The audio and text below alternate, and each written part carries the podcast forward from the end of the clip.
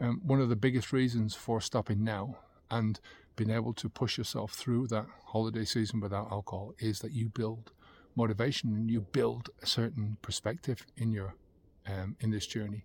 Is quitting drinking alcohol in December over January, is it madness or is it genius? So why should you quit alcohol in December and not January?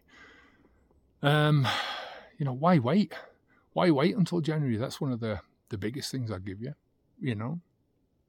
I think um, the season in what it is, the time that you've got on your hands over over the Christmas, you can redefine things, but it's, I think you can also um, harness that reflective nature that is part of the season in general, you know.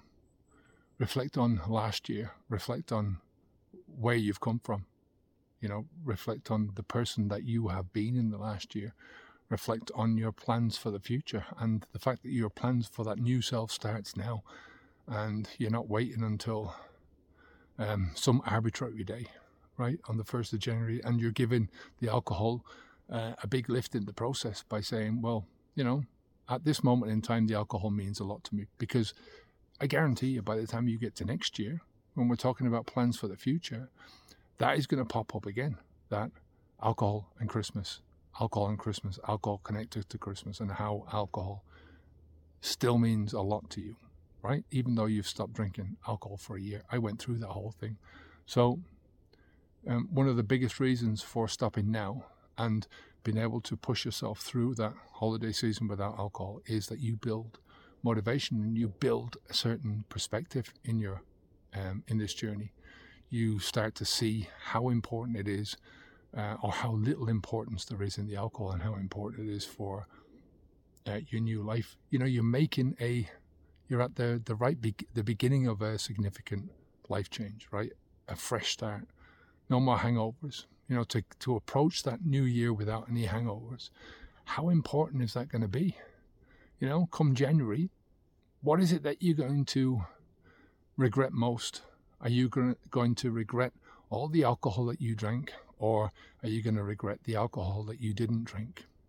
It does take a bit of bravery. You know, we started off with that because there are people in your life who are going to say, what?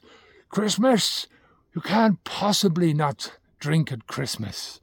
Well, you can. And I've proved it. This is my uh, eleventh Christmas. Is it my eleventh? Yeah, my eleventh Christmas without alcohol. Um, I can't work that one out now. Is it my eleventh Christmas? So uh, in January, I'm eleven years without alcohol. So it would be my eleventh Christmas. Should be my twelfth if I decided in January to do it. But there you go.